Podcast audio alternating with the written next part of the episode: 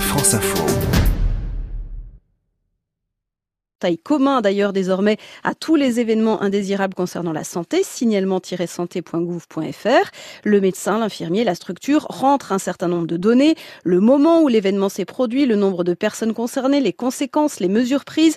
Tout cela est transmis à l'agence régionale de santé qui évalue le signalement, les mesures à prendre et aide à définir un plan d'action.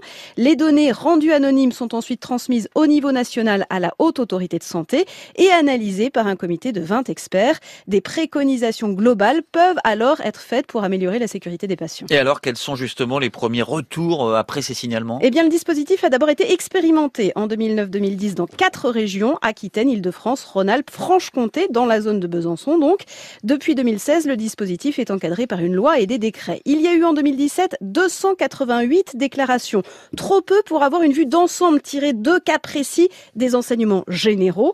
La principale recommandation de la haute autorité de santé l'an dernier était donc de commencer par renforcer le dispositif. Émilie Gautreau, l'explication des mots de l'info, c'est tous les jours dans le 12-14.